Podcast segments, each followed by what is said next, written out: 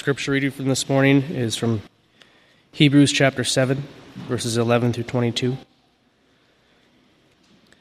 Now, if perfection had been attainable through the Levitical priesthood, for under it the people received the law, what further need would there have been for another priest to arise after the order of Melchizedek, rather than one named after the order of Aaron? For when there is a change in the priesthood, there is necessarily a change in the law as well. For the one of whom these things are spoken belonged to another tribe from which no one has ever served at the altar. For it is evident that our Lord was descended from Judah, and in connection with that tribe, Moses said nothing about priests. This becomes even more evident when another priest arises in the likeness of Melchizedek, who has become a priest, not on the basis of a legal requirement concerning bodily descent, but by the power of an indestructible life. For it is witnessed of him, You are a priest forever, after the order of Melchizedek.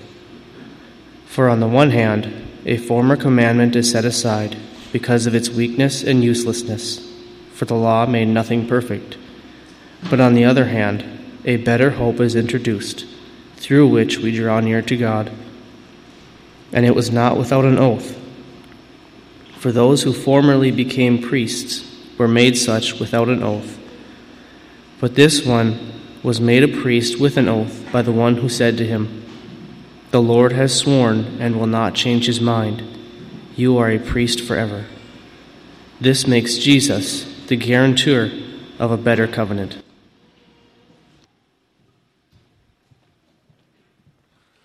Let's pray.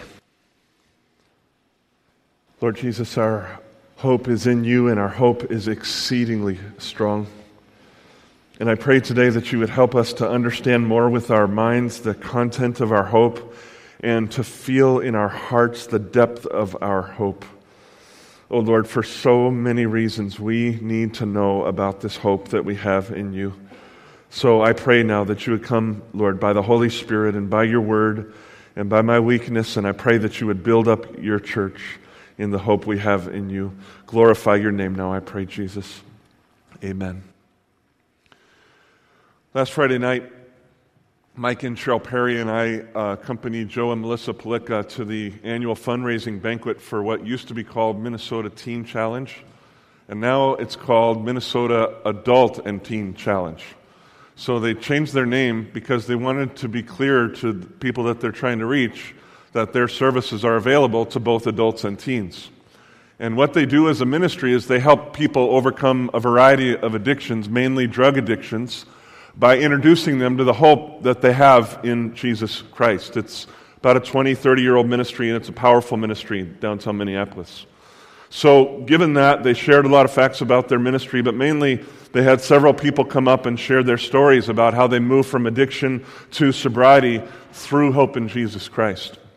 And as I sat there listening to these stories, several of them very powerful stories, I thought to myself that what's really at issue here is not so much overcoming addiction as it is finding a source of hope that will not fade away. It's finding a source of hope that won't be shaken by the ups and downs that are inevitable in life. Most of you know that I too was a, a, drug addict. I started doing drugs at the age of 11, and by the time I was 13, I was a full blown drug addict. So I understand what many of these people are going through. And I know that underneath the use of drugs is the pursuit of joy and the pursuit of satisfaction in life. And I know from the inside out that underneath that, what really becomes an insane pursuit is the desire for hope in life. It's this need that we all have to know that life is about something, that life is not about nothing. And the problem is when you don't have anything to live for, when you don't see any real point in life, well, what's left except to live for the moment, right? To live for whatever pleasures are there for you. And so, by my flesh, and from 13 years old till almost 20 years old, there was really not a pleasure that I denied myself that I could get my hands on. But the main thing here is that I was looking for hope. That's really what was going on. Really wasn't about drugs. It really wasn't about pleasure. Underneath, it was about trying to fill up this massive hole that was in my heart and that's in everybody's heart. The problem with pursuing our pleasure and our hope in these kinds of things is what I call the law of diminishing returns. The law of diminishing returns works like this What got me high yesterday and gave me pleasure yesterday won't work for today. It won't get me high today. It won't give me pleasure today. It won't be enough to get me to where I was. And so, in order to chase that original high and get back to where I was, I have to do more of what I did and I have to do it more often. But the problem is, no matter how much I do it and no matter how, how often I do it, I can never get back to that original high. I can never get back to that pleasure again. It's elusive, it's like a vapor. It's like trying to nail jello to a wall. You ever tried that? Doesn't work real well. You just can't catch up to it. And so, this thing in my life, whatever it is, by the way, it's not just drugs. It could be sensual pleasures, it could be greed, it could be the pursuit of success, it could be a relationship, it could be many things. This thing, whatever it is that's not God, I pursue it and pursue it, and instead of giving me hope, now it's actually starting to give me the opposite of hope. It's destroying my life. The thing that used to give me pleasure is now giving me the very opposite of pleasure. And I find myself in a hole so deep that I don't know how I got in there and I don't know how to get out. And that's when a ministry like Minnesota Adult and Teen Challenge comes along, and essentially what they're dealing in is hope. Overcoming addiction is the thing that helps them connect with people who know that they're in need and who are ready to do whatever it takes to get the help that they need. But again, underneath all of that, they're trying to show these people the path to a hope and a joy that cannot be shaken by anything in life and that cannot be taken away. Yes, this hope will call on us to suffer, will call on us to go through difficult things, but the thing about Jesus is that he uses even the hard things of life to increase our hope wrote a little devotional for you in the bulletins this morning, and the basic point that's in that devotional is that the anchor is made for the storm. The anchor is proven in the storm. And so, even the storms of life come into the life of a person who has hope in Christ, and these things serve eventually to increase our joy and our hope because they just demonstrate that Christ is stronger than any storm in life. That's what Teen Challenge is really about, and that's what the text before us today is about. Hebrews 7 11 through 22 is about the hope that we have in Christ. It's about a hope that cannot be destroyed or diminished or taken away by anything. By anything. It's a hope about that, that is as sure as the God who gives the hope is sure. Now, I will tell you that the details of this text are hard to understand and they're hard to follow at times. And this morning, we're going to have to think hard. And if you take this seriously and you study your Bible after this morning, you're going to have to think hard. There's some aspects of understanding this text that only came to me after many hours of study, meditation, prayer. But I'll tell you, some hard work is worth the work. Amen. The hard work of understanding this text, here's what it's going to do for you it's going to increase your sense of hope by helping you understand more about the content of your hope. It will heighten your emotional sense of hope by helping you understand just how strong your hope is. So it's worth the work. Imagine that you hire a contractor to build a deck on the back of your house, and the deck is done and now you walk out there on the deck with them and you say, Listen, I'm going to have a bunch of friends over this weekend, maybe 15, 20 people. And I just want to make sure are you sure that this deck's going to be able to hold everybody? Or are we going to end up on Channel 5 News as that family that everybody fell off the deck and broke their legs? And the contractor, without going into details, you know, all the algebraic, and, you know, constructions and all that stuff, he tells you enough of the construction details some things you don't really understand, but he tells you enough that you know that that deck could hold the weight of more than a thousand people easily. And so that weekend, when your friends come over and there's only 10 or 20 of you, you can just relax and enjoy yourself. You don't have to worry if all your friends are going to fall off and get hurt because you have a sense of certainty about the strength of, your, of the deck. And much more importantly, when you come to understand something of the details of how strong your hope is in Christ, you can just relax and enjoy the life that He gave you, even when you have to suffer a little bit. In fact, there's a kind of a joy in the midst of a trial for a believing person that is the strangest joy you can imagine because, Mark, as you prayed this morning, it's a kind of a bittersweet thing. It's bitter because you don't like the suffering, but it's sweet because you know that Jesus provided this for you to show you how strong He is. And so when you know He is your hope, you know that you know that you know, you can just relax and enjoy the life that God gave you. That's what this text is about today, beloved. It's about the height and depth and strength of the joy that we have in Christ, and how I pray that the Lord will help this message infiltrate into our hearts. We'll have to think with our heads, but I'm hoping that this really infiltrates our hearts, that it hits us where we live, because I think that's what the Lord has intended. So, with that, please look with me at Hebrews chapter 7. I want to just start with verse 11. I'm actually going to spend quite a bit of time on this verse today. You know, I want to pause here just for a second. I hadn't planned to say this, but I want to say in my preparation process for this week, I got stuck on verse 11, and I could not get my mind to think past verse 11 and it was driving me nuts because I kept saying to the Lord, Lord, I got 11, 12 verses to deal with this week. And if I spend 90% of my time on this one verse, I'm not going to be ready for Sunday. And it's really good for the preacher to show up ready to preach on Sunday, right? But there also was this joy in my heart knowing that God was in control, and sure enough, what he finally ended up showing me in verse 11 to me became the key for this whole passage. And I just say that as a sort of sub sermon this morning, just to trust the Lord. Something's happening in your life that you feel like is frustrating your plans, just pay attention because maybe, maybe the Lord has another plan. Maybe He's got something really good in mind for you. So, chapter 7, verse 11.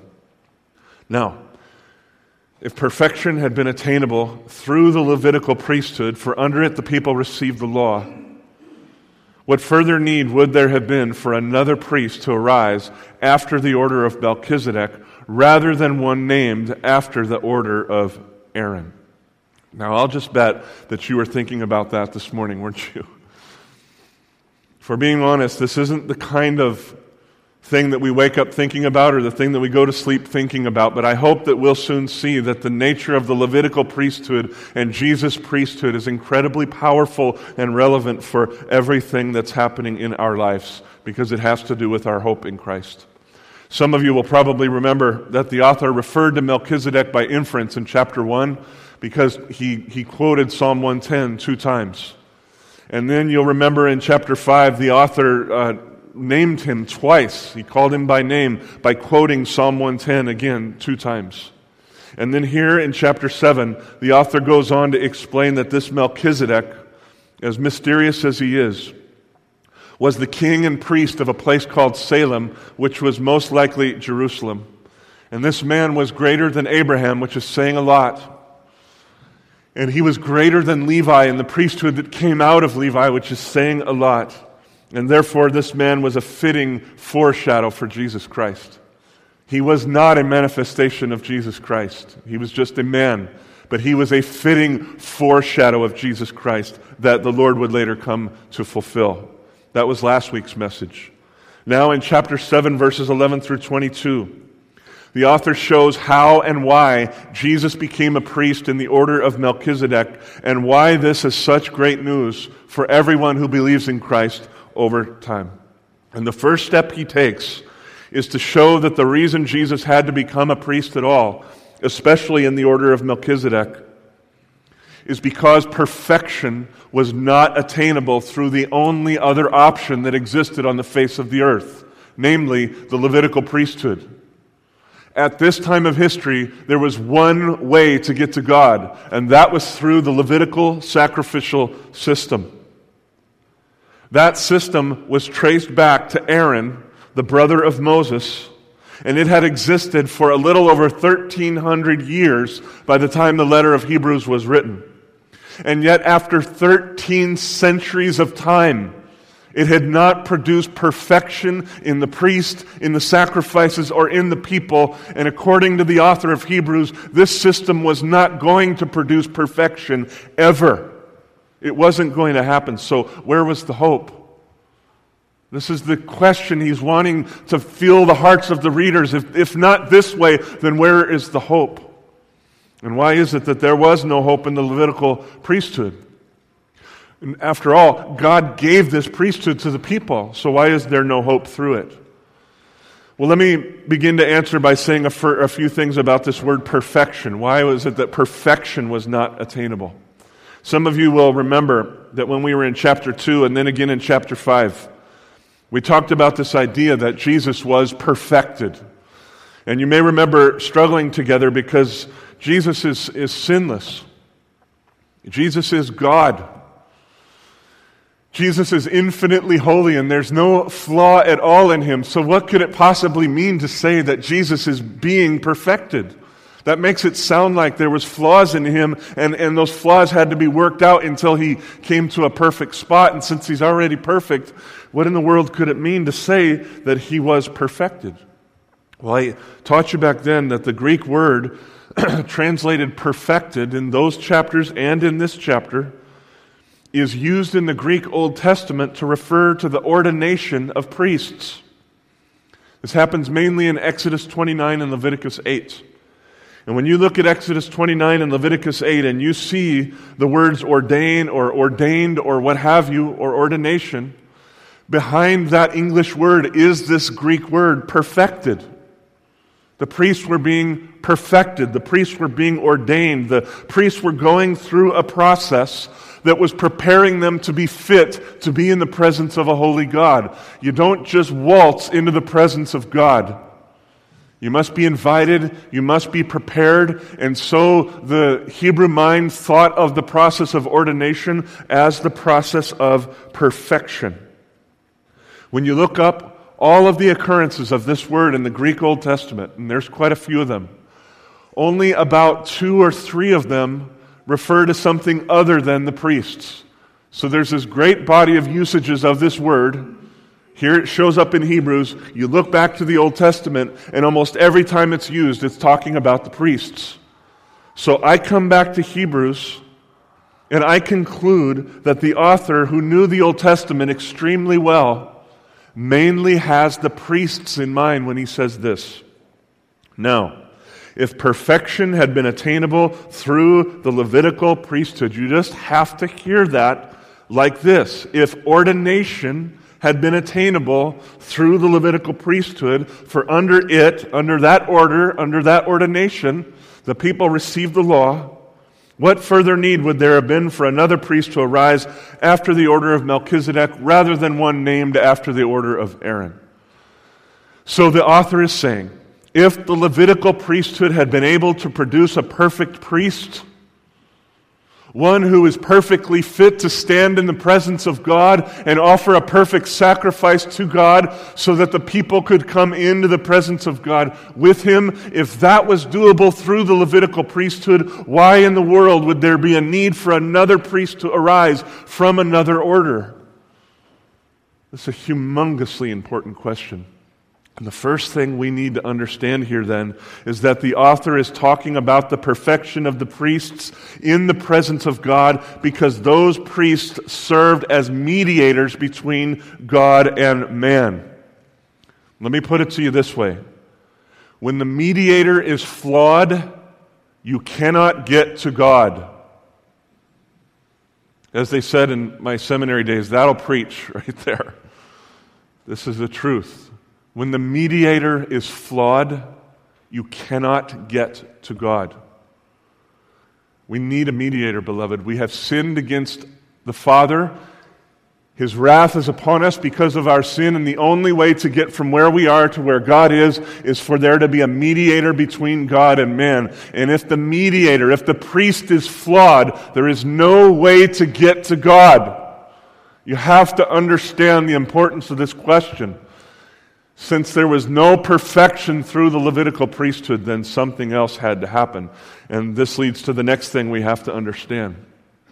this question of the flaw in the Levitical priesthood would have come up in the mind of any thinking Jew, even if Jesus Christ had not come, because David wrote Psalm 110. Now, I told you last week that besides Hebrews, Melchizedek is only mentioned in two places in the Bible Genesis chapter 14 and Psalm 110. Last week we looked at Genesis 14. This week I want to look with you at Psalm 110. So will you please turn there with me now? Not going to spend a lot of time here, but I want us to see what David wrote. And since it's a, a short psalm, I'm gonna, going to read the whole, whole thing here and try to help us understand what's going on. Psalm 110. This is, and I believe this to be true, by the way, I've done a lot of study about this, and I do believe this is a psalm of David. David wrote this. The Lord says to my Lord, Yahweh says to my Adonai, the Lord says to my Lord, Sit at my right hand until I make your enemies a footstool. The Lord sends forth from Zion your mighty scepter. Rule in the midst of your enemies. Your people will offer themselves freely on the day of your power in holy garments. From the womb of the morning, the dew of your youth will be yours. The Lord has sworn and will not change his mind. You are a priest forever after the order of Melchizedek, not Aaron, not Levi. The Lord is at your right hand. He will shatter kings on the day of his wrath. He will execute judgment among the nations, filling them with corpses. He will shatter chiefs over the wide earth. He will drink from the brook by the way. Therefore, he will lift up his head. So let's think about David in this psalm a little bit. David was king of Israel, right? Get this in our head, and he's ruling in Jerusalem. As the king of Israel, David was required by Deuteronomy chapter 17 to make a copy of the Mosaic law for himself, and he was required to read that law every day of his life. Day and night, he was supposed to meditate on that law. That would have been good for every person in Israel, but it was required for the king by Deuteronomy chapter 17. And so, as I meditate through this whole thing with Melchizedek in Psalm 110, I imagine that one day, David, while reading Genesis 14, became really curious about this mysterious man named Melchizedek. And I think that in the days that followed, David read and prayed and meditated on this man and on this text. And by the power of the Holy Spirit, he began to put some things together. Let me tell you four insights that I think had to be necessary for David to see in order for him to write Psalm 110. First of all, David noticed that Melchizedek ruled over Salem, and David knew that that meant Jerusalem. And the thing is that David, at the moment he realizes that, is reigning in Jerusalem as the king. So just put yourself in his shoes for a second. When you and I read Genesis 14, we read about Melchizedek, we move on. He's the king of Salem. That's nice. On we go. David reads, This guy is the king of Salem, and David is now the king of the city where this guy was the king. So it hits him. He identifies with Melchizedek. He was king here. I am king here. I need to think about this guy. There's only three verses. Probably took him many, many days. So, first thing he notices, he's king over the very city that I'm king over right now. There's an emotional connection. I, f- I can just imagine the Holy Spirit has his attention. Second thing, David can't help but notice that this Melchizedek is both the king of Salem and he is the high priest of Salem, the high priest of the Most High God. And he can't help but notice this because the very book that teaches him about Melchizedek also forbids David from being the king and the priest. It strictly forbids him. You may not be the king and the priest. You, David, can only be the king. And now David is reading about this king of Salem who was also the high priest, and David's going, Wow, this is unusual. What's going on here? And there's, a, there's another layer of this for David, an emotional layer, a very significant layer. Who was the king that was king before David? Somebody say it. King Saul, right? What was it that got King Saul kicked off the throne? I'll tell you what it was. He tried to be the king and the priest of Israel. He was strictly forbidden from being a priest, and yet in his arrogance, he thought, well, the priest is delayed, I'll just do his job too. And he offered sacrifices, and that evil act got him ousted from the throne and put David onto the throne. Beloved, you've got to feel the power of what David felt when he thought about Melchizedek. The reason David was king is because his predecessor was kicked off the throne for being king and priest, for trying to be. And now he reads about Melchizedek, who was the king and the priest of the city that he's dwelling in, that he's reigning over. And David's just, I can imagine if I was in his shoes, I'd probably have lost sleep over this.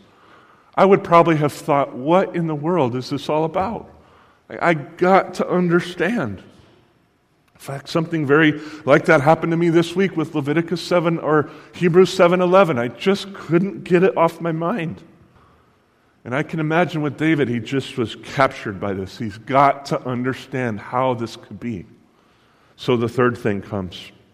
David observes that Melchizedek blessed Abraham and took tithes from Abraham. And through a process of prayer and meditation, he sees that Abraham is the father of Israel and the great patriarch upon whom all of the promises of God rest. And if this man comes as king and priest and blesses Abraham, this man must actually be greater than Abraham.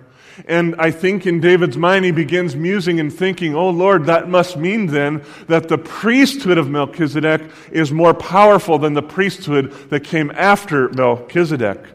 I can imagine that David begins to wonder about what is most ultimate and what God is doing in history and how all this makes sense because he's reigning in Jerusalem and out of his window he can look down and see the temple where the Levitical priests, numbering 24,000 or more, are doing their work day by day by day. And David is looking at it all and saying there's something greater than all of this.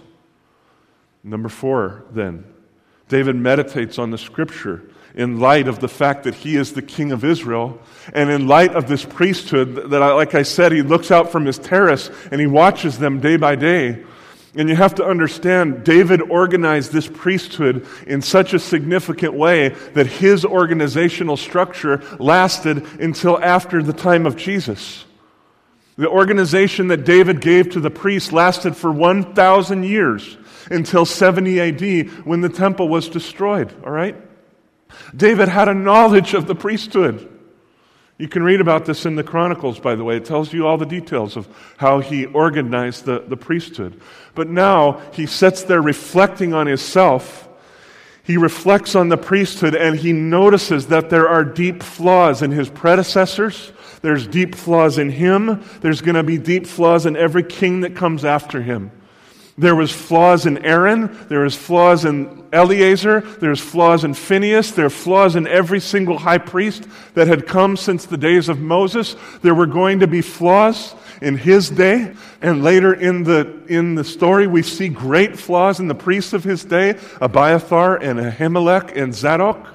And, and there were going to be deep flaws in every high priest after them, and David knew it. David's looking at this system over which he has power, and he realizes that it is deeply flawed and it's begging for something more. He knows that if the mediator is flawed, there's no way to get to God.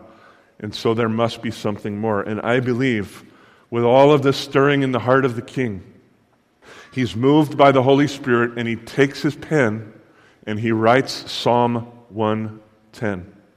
It's a short song. It came at a time when the kingship of Israel was at its utter height. It came at a time when the priesthood of Israel was at its utter height, and yet, like the author of Hebrews, David looked at it and saw that it was fatally flawed and that something better had to come along. And so, imagine, beloved, he writes down this song, he teaches it to the priests, who then teach it to the people of Israel. And the people of Israel sing Psalm 110 at church for a thousand years, and then Jesus comes. It's amazing. want us to understand the flow of history because God is sovereign over the flow of history and He's working through the flow of history. So, first, Melchizedek lives as a man, a king, and a priest in the times of Abraham. 1,000 years later, King David is looking back and reflecting on this man through Genesis 14, 17 through 20. And David sees a vision of the Messiah. I don't know how much detail he saw, but I am convinced that he saw something of Jesus. And he wrote down Psalm 110 as a prophecy of the one who would come as the great king priest, who would be perfect, who would be the perfect mediator between God and man and replace the Levitical priesthood in the order of Melchizedek. Israel sings that song for a thousand years. And after 10 centuries, Jesus Christ comes in fulfillment of the prophecy. The author of Hebrews, beloved, is trying to help us see what God has done. And he's trying to evoke in our hearts a sense of awe and a sense of worship. If you hear nothing else today, hear this that God is in total control of history. Nothing is happening today that God is not in absolute and total control of, and He will cause all of it to work together for His purposes. He has always done this, and He will always do this. When you hear of wars and rumors of wars and corruptions and all these things, don't be worried. Just have faith. Jesus is in total control. Now let's go back to Hebrews 7. Hebrews chapter 7, verse 11 is essentially asking this question If the Levitical priesthood could have produced a perfect priest, why in the world then did David write Psalm 110? Why did another priest need to arise after the order of Melchizedek? This question is a very big question because look at verse 12 there. The author points out, and the Jewish readers that were hearing him knew very well, that if there was a change in the priesthood away from Levi, it implied a total change in the law as well, because the priesthood and the law are married. So hear this as if you were a Jew. If the Levitical priesthood is set aside, not just one priest, but the entire priesthood, if that is set aside, then the whole law of Moses that your people have lived by for almost 1,500 years is also set aside. That's big time. That's big time. And the author of Hebrews needed to help the people see that the setting aside of the law of Moses was in the mind of God and in the, the plan of God from the very, very, very beginning. Now, to make this point even stronger about the connection between the priesthood and the law, look as the author continues in verse 13 that the one about whom Psalm 110 is written, namely Jesus Christ, he came from a tribe that never served at the altar and about which Moses never wrote anything about priests. Moses never allowed the tribe of Judah to be priests. It was strictly forbidden. And yet Jesus arose from the tribe of Judah, which means the tribe of praise. He arose from the tribe of the kings. He arose from the tribe of King David. And he serves as a priest this is neither meant to disrespect nor cast reproach on the Levites, but it is evidence that something radical has changed. Not only has the priesthood been set aside, but the entire law of Moses has been set aside because Jesus has come in fulfillment of Psalm 110. So, again, you have to feel this from the perspective of a Jew and realize that the author is saying that the radical shift in the priesthood was not heresy it was the fulfillment of a prophecy. The radical shift away from the priesthood and away from the law of Moses was not heresy, it was not a cult. It was the fulfillment of prophecy that was in the very scriptures that the Jews cherished and the songs that they sang from day to day for thousands and thousands of years. And so when Jesus came, he came not in the likeness of Aaron, but in the likeness of Melchizedek. Now, I know this church well enough to know that there's some of you that pay close attention to what I say because I get your emails and your notes and all this stuff. Some of you are saying, wait a second. Last week you told us that Melchizedek was made in the likeness of Jesus, that Jesus was not made in the likeness of Melchizedek, but yet here in Hebrews 7, a little later down, it's saying that Jesus came in the likeness of Melchizedek. So, what up with that, right? Well, my eloquent friends, I'll share the details with you after the service if you're interested, but the bottom line is this. In Greek, there are two different words used in verse 3 and then in verse 15. In verse 3, it says, in the ESV at least, that, that Melchizedek resembled the Son of God. That literally means that he was made in the image of the Son of God. Melchizedek was made in the image of the Son. But in verse 15, it says that Jesus came in the likeness of Melchizedek, which is a different word that simply means in the pattern of Melchizedek. So in verse 3, Melchizedek is made in the likeness of Christ. Jesus comes in verse 15 as the fulfillment of a pattern. So what I said last week still stands. Jesus comes first. Melchizedek is just a man and he is made in the likeness of the Son to be a foreshadow of Jesus Christ. A thousand years later, Jesus comes and walks on this earth as a fulfillment of that foreshadow, as a fulfillment of the prophecy that was made about him in Psalm 110. Jesus came to be the great king priest that David had seen in study and prayer and meditation as he reflected on Genesis 14 and wrote Psalm 110. And you'll see there as Hebrews progresses that Jesus became a priest not on the basis of a legal requirement of the law of Moses. In other words, he did not become a priest by the bodily descent of the Levites. It's not as though it was said that Jesus is just like the next one who was born in this line, and therefore that makes him the priest. But he came to be a priest in a completely different way. Jesus came to be the priest by the power of an indestructible life. That's such a powerful saying right there. That's where the root of our hope is found, right there. Christ became a priest forever by the power of his indestructible life. Formerly, priests became priests on the basis of who they were related to. Jesus became a priest on the basis of who he is. Jesus became a priest on the basis of his own character, of his own being. Jesus is the authority of his own priesthood. He is the foundation, he is the fulfillment of his own priesthood, and he can never be corrupted, he can never be destroyed. And so he will serve as a priest forever. Unlike the Levitical priests, he is perfectly perfect. He is perfectly ordained, and therefore he makes everything perfect in his own time and his own way. He can neither be corrupted nor destroyed. Satan tried both tactics. You remember about the corruption piece. Satan tempted him more fiercely than he has tempted anyone ever in the history of the world, right? You remember this in the 40 days of temptation in the beginning, and then at Easter this year, we talked about Gethsemane. And Satan came upon Jesus with such a power that you can't even imagine. But all of that temptation did not serve to corrupt Christ. In fact, it did exactly the opposite. It made him a better high priest. The Bible says that it made Jesus a more perfect high priest in the sense that it made him sympathetic because he knows what it's like to endure all the temptations of this life. And because he was incorruptible, he remained as the high priest, the great king priest that came in fulfillment of Psalm 110. Satan's plans did not succeed, they backfired on him. So Satan says, let's try a different tactic. Let's kill him.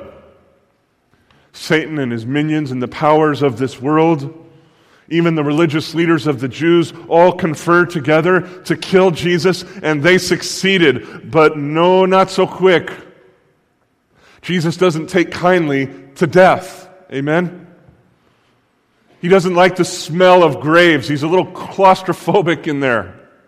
And so, three days later, by the power of his own being, he raised up from death and he walked out of that grave and he lived on that day and he lives this day and he will live forever and ever. His life is incorruptible. His life is indestructible and therefore he will serve as our great king priest forever and ever and ever. Beloved, do you see how deep a hope you have in Christ? Do you see how strong a hope your anchor is in Christ? Do you see how immovable and unshakable your life is when your hope is rooted in Jesus? The winds will blow and the waves will crash upon your life and you will suffer many things. But as I said earlier, these things will only serve to prove for you that Christ is immovable because an anchor is proved inside the storm.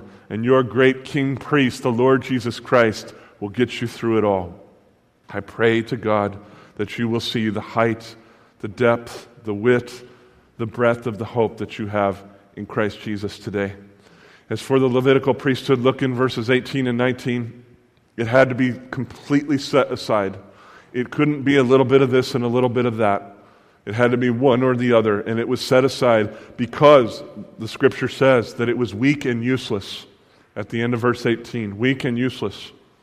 I'll show you in two weeks that the reason it was weak and useless is because the priests were weak and useless.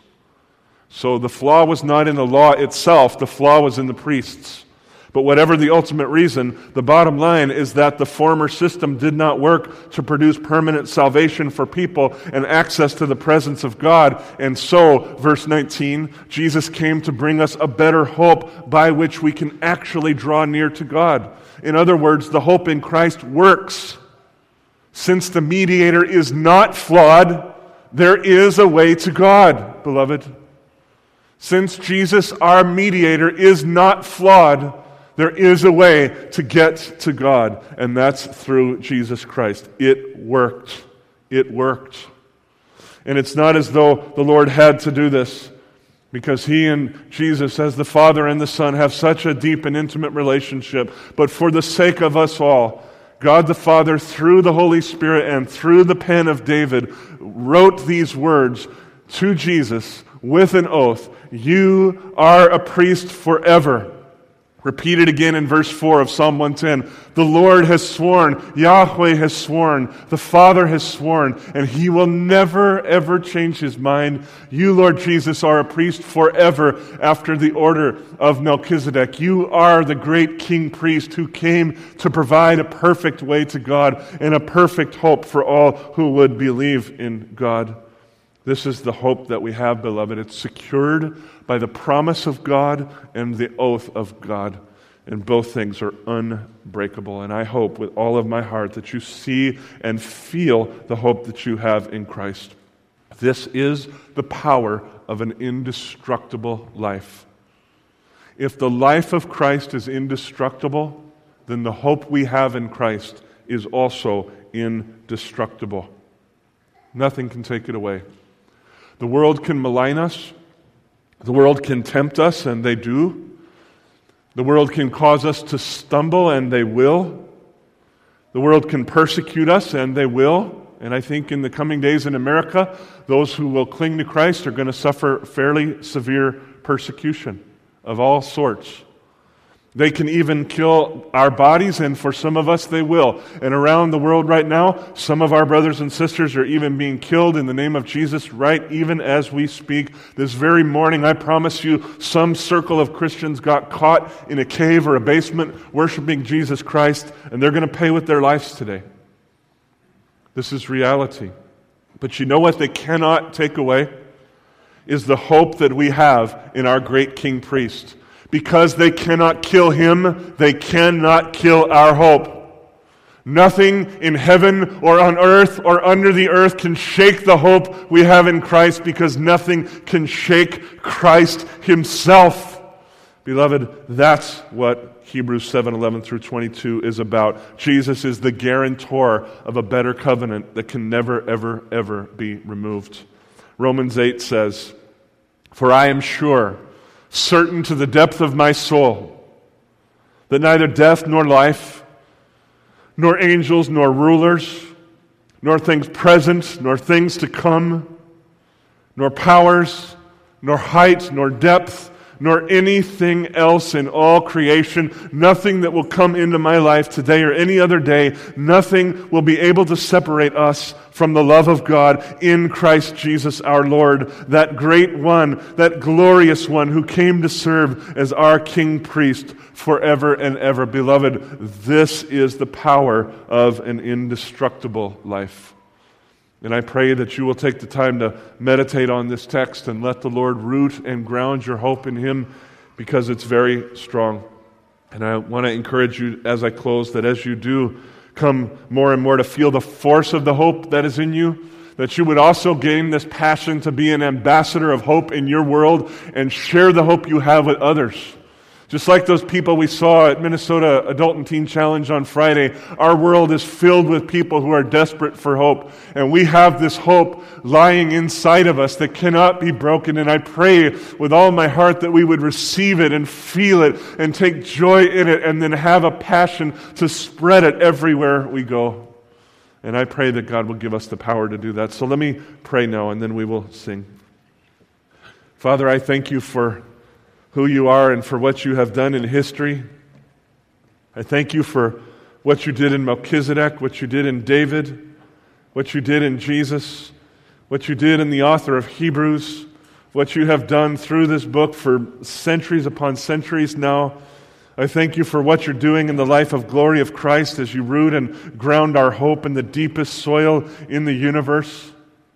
I thank you for the joy that will be ours as we continue to gain insight into the things that we talked about today, as we continue to feel the force of the indestructible life of Jesus Christ that hovers over everybody who believes.